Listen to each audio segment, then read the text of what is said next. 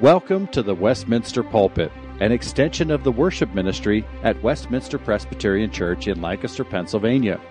Please contact us for permission before reproducing this message in any format, and may this sermon nurture your life in a meaningful way as we proclaim our Savior. For many of you, Pastor Tom Nicholas needs no introduction. He has preached from our pulpit many times over the years. And as many of you know, he served as senior pastor of our sister church in Ephrata for I believe it was 28 years until his retirement just last year. So that's a big change for them. He and Linda have remained in the Ephrata area. So we're very glad to have him bringing God's word to us this evening from the book of Exodus in our series. Tom, thank you. Good evening. Normally, I would bring greetings from the church in Ephrata, but I can't do that anymore because I don't uh, represent them. But greetings in the name of Christ.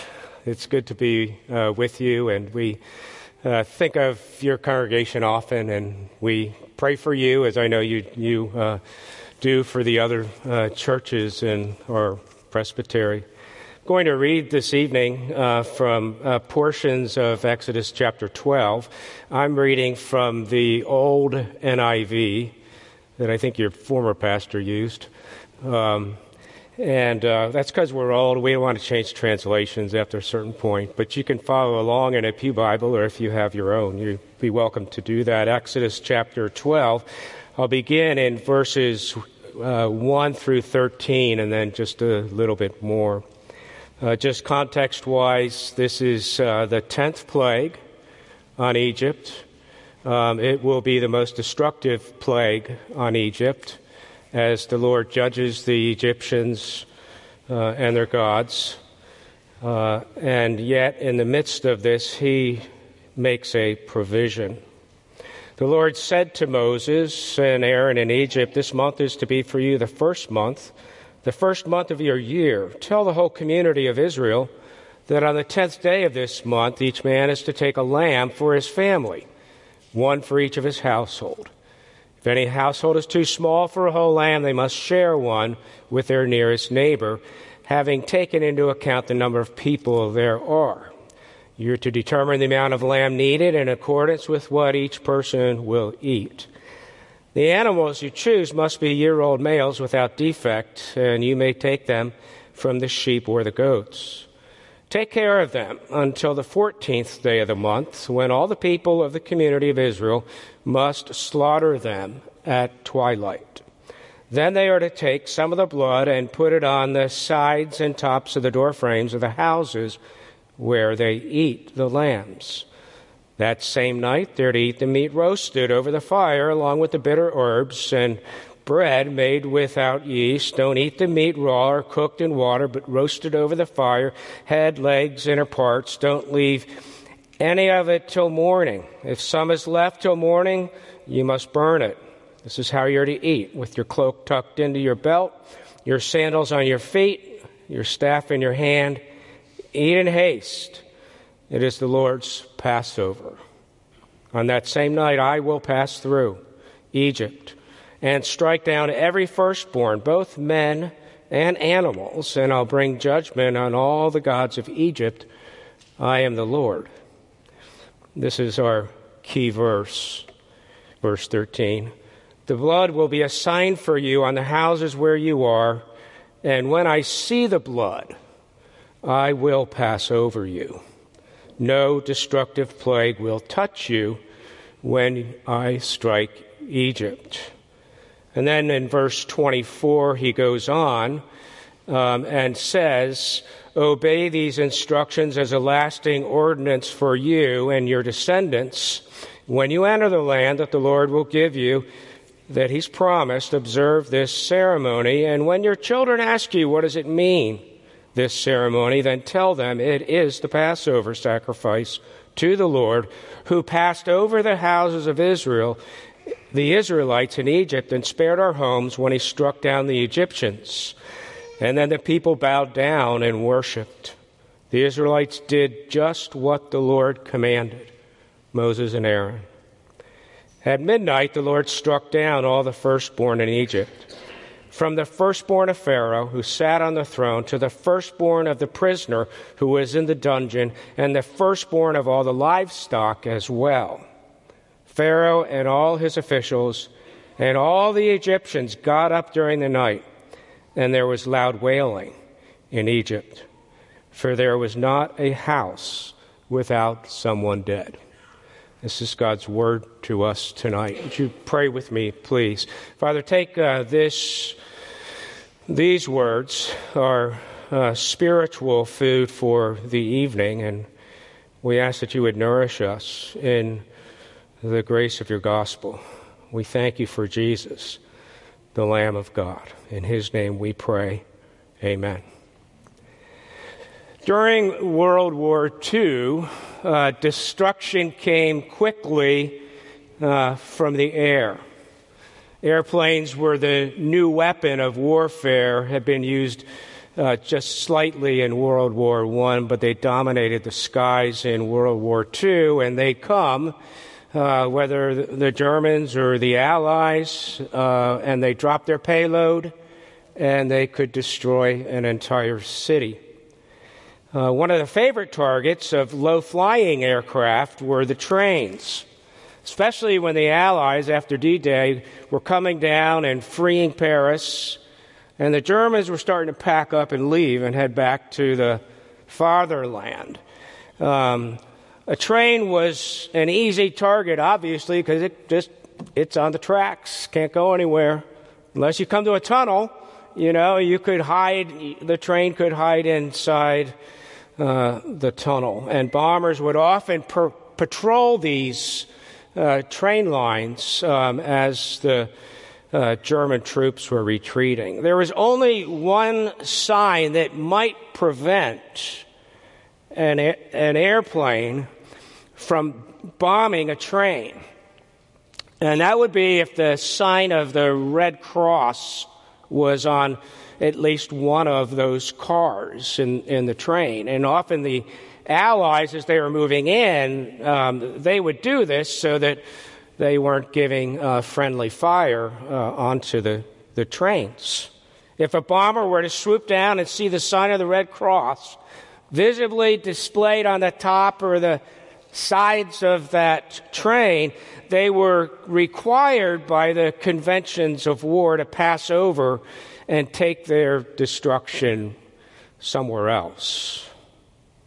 On the night of the Passover in Egypt, God had promised that destruction would come on the firstborn of the Egyptians. And we could say on the children of Israel if they didn't follow his commands.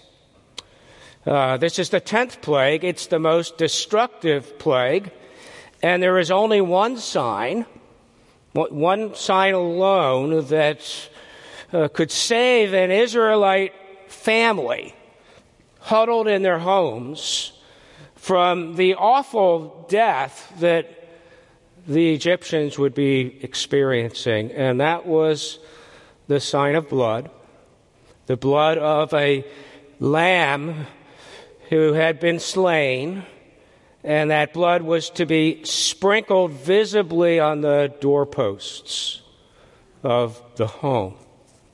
We read in Exodus 12:13, "The blood will be a sign for you on the houses where you are, and when I see the blood, I'll pass over you. No destruction will touch you when I strike Egypt." Now, within that verse are maybe the five most important words in the Old Testament or we could say, in all of Scripture. Throughout the Old Testament, blood shed or blood sprinkled, whether in the holy place, Holy of Holies, um, or on this night, it always meant salvation. It meant that destruction, the wrath of God, would go elsewhere. And that's what is being commanded this night. But let me ask you this why blood. People, we're, we're most of you are probably from a, a believing or religious background. And um, we're so used to this that we, we almost don't think about it. We don't think about the mess it was. Like that lamb that was allowed to be in your house for four days and it became your favorite pet. Um, you know, they, they, they felt that. The kids felt that. Um, it was messy. And we need to remind ourselves why blood is so important to God throughout the Old Testament that it be shed and offered or sprinkled with a sacrifice to Him. Cain offered fruit. Abel, his brother, offered the sacrifice, the shed blood of an animal. And we know by which God was pleased. It was Abel's. I'm sure that some of you wish it weren't so important to the Lord. Some of you, just the thought of blood makes you feel a little bit queasy. Um, my wife is that way. Don't just don't even talk about it. Um, you, she doesn't like to talk about blood. She doesn't give blood because she doesn't weigh enough. Um, none of us like to lose blood and you certainly don't want to be seeing it a lot. God says, I want to see the blood. I want to see the blood. Why? Well, blood, uh, two sides really of the same thought. Blood symbolizes life. It's life. Blood really is our life. It carries oxygen and nourishment throughout our bodies. It fights disease that keeps us alive. It can be transfused to give life to other people. That's why the Bible says in various places the blood is the life. They weren't medical doctors, but they knew that. On the other side, blood also symbolized death. It symbolizes death when enough blood is shed. The shedding of blood is the shedding of life. It is the shedding of what is precious. Well, in the scriptures, sin is so serious. It's considered so serious by our God that blood became the symbol of what God requires because of our sin. The wages of sin is death. He requires the the taking of life for our rebellion against him. Hebrews 9:22 without blood and the shedding of it there is no forgiveness of sins. We need to remember that this is that in the Old Testament God was willing to accept the blood of an animal substitute except in the case of capital offenses. So in the Old Testament, it was the blood of the animals that was central to their relationship and their worship of God. It was always in the context of some blood being shed. Leviticus 17:11. For the life of a creature is in the blood. I've given it to you to make atonement for yourselves on the altar. It is the blood that makes atonement for one's life. And whenever, you see, whenever the, the Israelites would meet with God or covenant with God, there would always be the presence of a sacrifice uh, and therefore blood.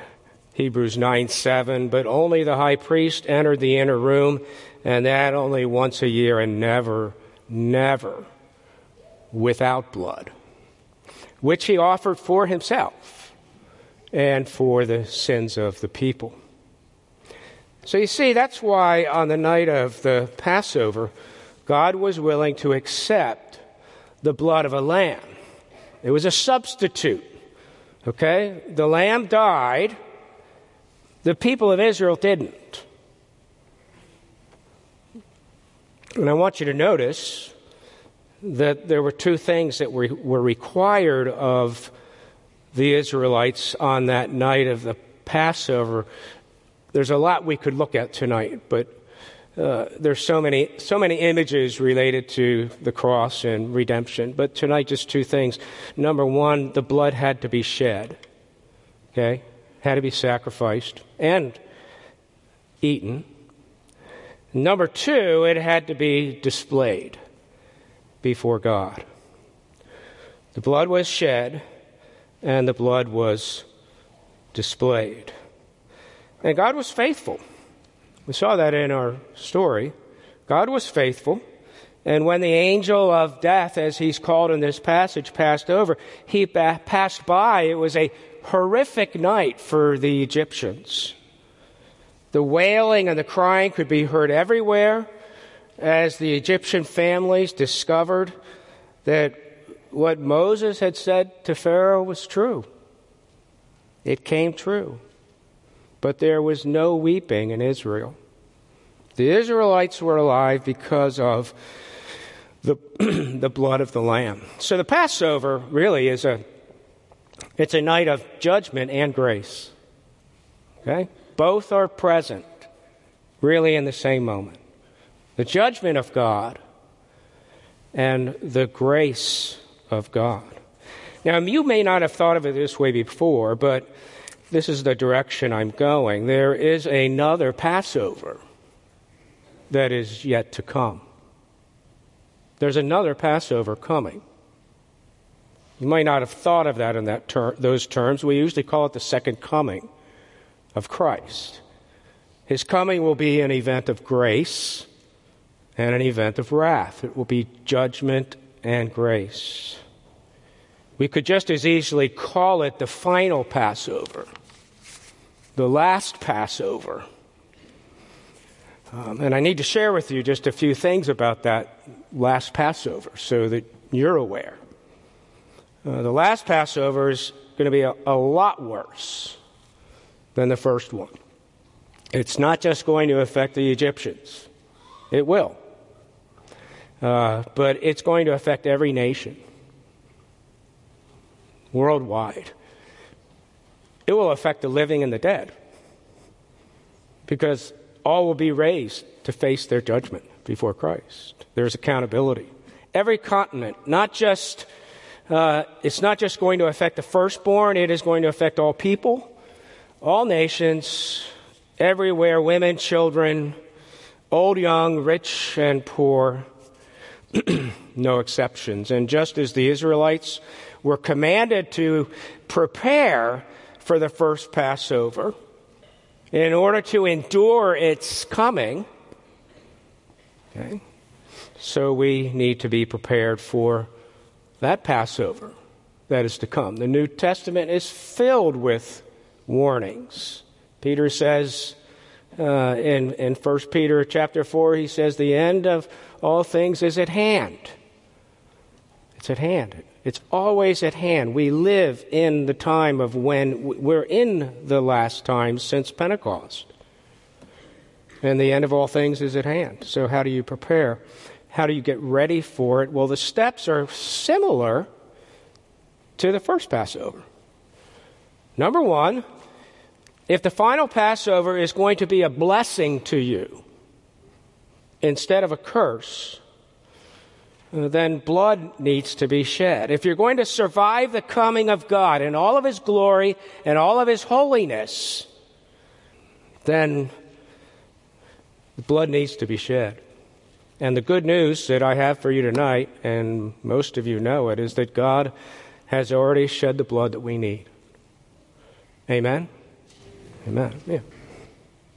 Jesus came, the Son of God he shed his blood. He is the Lamb of God. He is the substitute for all those, not just the Egyptians, but all of us, because we've all fallen short of his glory, and the wages of sin is death. Isn't that what Jesus was saying to his disciples at the Last Supper? At that Passover meal, which looked back to the original Passover, but he took the Passover meal and he reinterpreted the whole Passover in terms of himself, looking ahead to what he was about to do. And so Jesus says to his disciples, This is my blood, shed for you.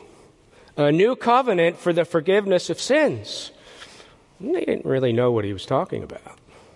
Jesus was announcing to them that night, as they prepared for Passover, that he was the Lamb of God that they really needed, okay, to have the wrath of God turned aside.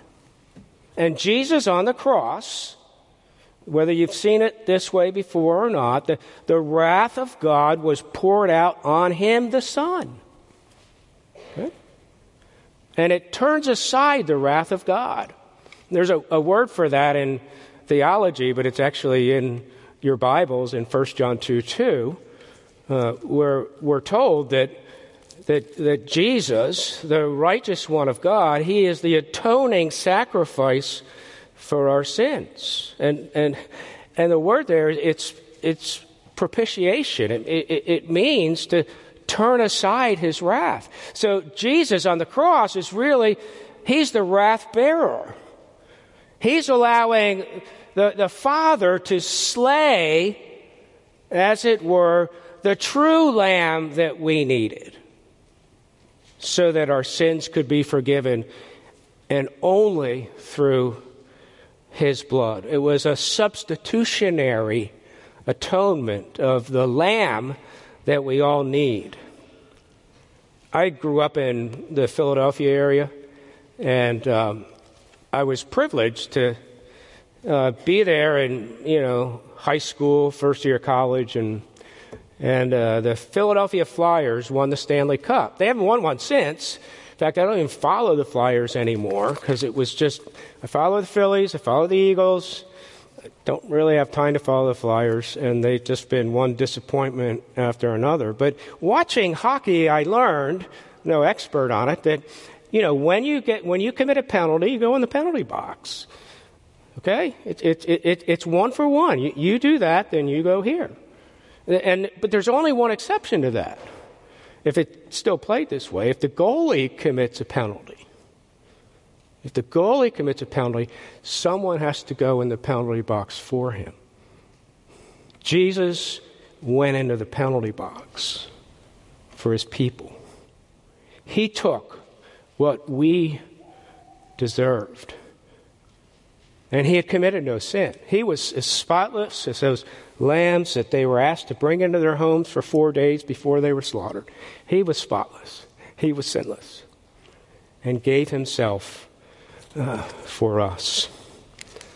Um, see, the, the blood of an animal just doesn't cut it for the final Passover. God accepted bulls, goats, lambs for a time but it really was never capable of forgiveness. You know, if I committed a capital offense and I was sentenced by a judge to die and I appealed my death sentence saying, well, how about my dog? Or my cat? I don't have a cat. Your cat. Um, if you live on a farm, you know, how about my cow or my horse? Why not shed their blood in my place? The judge would laugh and say, "What do you? what, what is this?" And really, in many ways, it was. It, it didn't forgive their sins. It just held the, the wrath and judgment of God in abatement until the real Lamb of God would come. The Lamb who was symbolized um, in the Passover meal. Jesus made that sacrifice and he shed his blood. And uh, so, even there on the cross, see, the, the cross is judgment. And yet, what is it for us?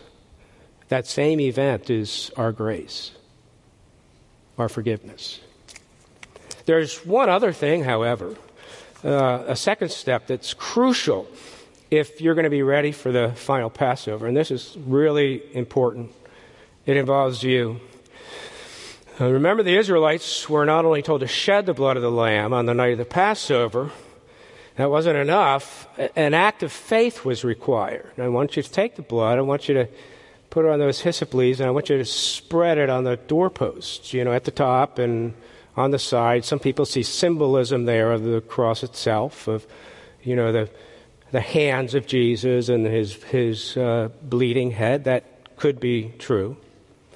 But what's interesting in the first Passover is, is that none of the other plagues required something of God's people.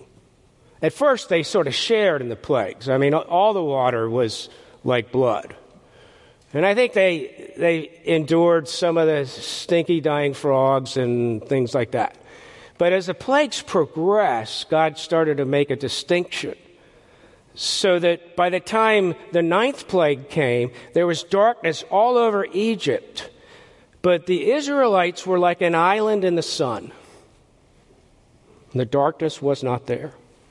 And here he makes a distinction, again, a big distinction, but he requires something of his people. He requires an act of trust. And in essence, when the Father would sprinkle the lamb's blood on the doorpost, he, inasmuch as saying, I and my family are putting our trust in the Word of God that has come to us through his servant Moses. That's where our stake is. We have no hope except for what we're doing with this blood. He didn't, God didn't just say just shed the blood. He said display the blood. I want to see the blood on your doorposts. And so my word to you tonight is that there is a Passover coming. And the good news is that that blood has been shed. No other blood needs to be shed. It's finished. It is finished. But you cannot presume that just because his blood was shed, that God is going to come and pass over you. You, there is something asked of us. And what's asked of us is to put our trust in that blood. Okay? And, and build my whole life and hope around the fact that that blood was shed. And that I'm called to serve the one who came and sacrificially gave himself for my life. It asks everything of me, you see. But I need to appropriate that blood by faith. It is by grace you have been saved through faith. And, and here, here's where the faith comes. So I can say to you tonight, allegorically, is the blood of Jesus on the doorposts of your heart? Where is the blood? I used to tell my congregation that story of and you've probably heard it a dozen times. Michael probably forgot he used the illustration and then he used it again. We always do that as preachers. Um, but, you know, those tightrope walkers who would go across these dangerous places on these tightrope lines. And someone did that at Niagara Falls in around 1860. And the crowds were gathered around and enamored with this, and he went across and he, he came back with a wheelbarrow. You know, instead of the, you know, the pole, came back with a wheelbarrow. And he says to the, the crowd, he says, Do you believe that I can take another person in this wheelbarrow across the line here with the roaring falls, and if you, you know, if you don't make it, you die? Do you believe I could do that? And they're like, oh, yeah, the crowd cheers. You can do it. And so he said, who wants to get in the wheelbarrow? Yeah. So now, now that's faith. Okay, that, that is, faith isn't just like, well, these are the things I know and I believe I think correctly about the gospel. Faith is getting into the wheelbarrow. It's scary. And, and, and saying that I, I'm placing all my trust, all my capital in the fact that God sent his son. Okay? When you die, the moment you die, if you're even aware of the moments before, you have nothing. You don't have your possessions. You might have family presence, which is a wonderful grace if God gives that to you. But when you die, you, all you have is the promise of God in which you have placed your trust. That's all you have at that moment you die. Okay? And so God calls us to put our faith and our trust in what He's done for us. and to build our lives around that. Some, there may be here uh, some doorposts that are empty because you've just become convinced that you know this is a it's a it's a physical world, it's a natural world. We're here kind of by an amazing accident, but there's no accountability and there's nothing sort of invisible beyond the physical world and molecules and so there's no blood there because you're an agnostic or an atheist. There may be some doorposts tonight that are empty because you don't believe it's really necessary. You're more like a universalist that, well, Jesus is going to save everybody. And you know, there's a part of our hearts that wishes, like, I, I, I want people to be saved. I, I don't want to see anyone suffer those consequences. Jesus wept over what would happen to Jerusalem. He wasn't happy about it. Um, but maybe you believe that faith isn't necessary. This is what we call religious liberalism. That, you know, Jesus died, and so it's done. It's done. Hopefully, you get to find out about it, and maybe some things change in your life. But in the end, it doesn't matter. There may be some uh, doorposts here tonight that are stained with blood. It's been sprinkled there, but it's a mixture of blood. You mix blood types. Not allowed to do that. Um, you believe that Jesus needed to die, but you also believe that you better live up to it, and you better add your own blood, sweat, and tears. And the two of those together will be sufficient. Uh, in church history, they called that Pelagianism after a man named Pelagius. But it's sort of this sort of cooperative salvation. You know, Jesus did his part, I do mine. And, and I'm sorry, that's, that's not faith in what you, you. You don't believe you're dead enough. You don't believe you're that bad off. You need his blood alone. There's a Passover coming, and we don't know when it is coming, uh, but we know it is sometime. And when God comes, He wants to see that blood, and there's only one kind that He wants to see, and that's the blood of His Son that's been appropriated by faith in your heart, in your life, just His. Think of the joy of the disciples, not on Good Friday, but on Easter and the days after when Jesus had spoken to them. And they had gone ahead and prepared the Last Supper. They had that meal with Christ, and then horrors of horrors, literally. Um, he's arrested and he's beaten, tried, convicted, and crucified on a cross. They killed their friend and leader. But in the days past, after that, they began to realize that he really was the lamb. That, that was the lamb we've needed all along. He gave up his life and he came and he's told us what all those Old Testament passages mean. And it's all about him. It's all about him. That's the joy that should fill our hearts tonight is a resurrection joy. That Jesus lives and so shall I. It's the joy of the Lamb's blood that we all need. And so I can say to you as we close tonight the same thing that the Apostle John, or excuse me, John the Baptist said at the beginning of John's Gospel Behold the Lamb of God who takes away the sins of the world. Let's pray. Father, take these words, we ask. May they nourish our hearts. Um, may you give clarity to our minds because we can't come up with that on our own.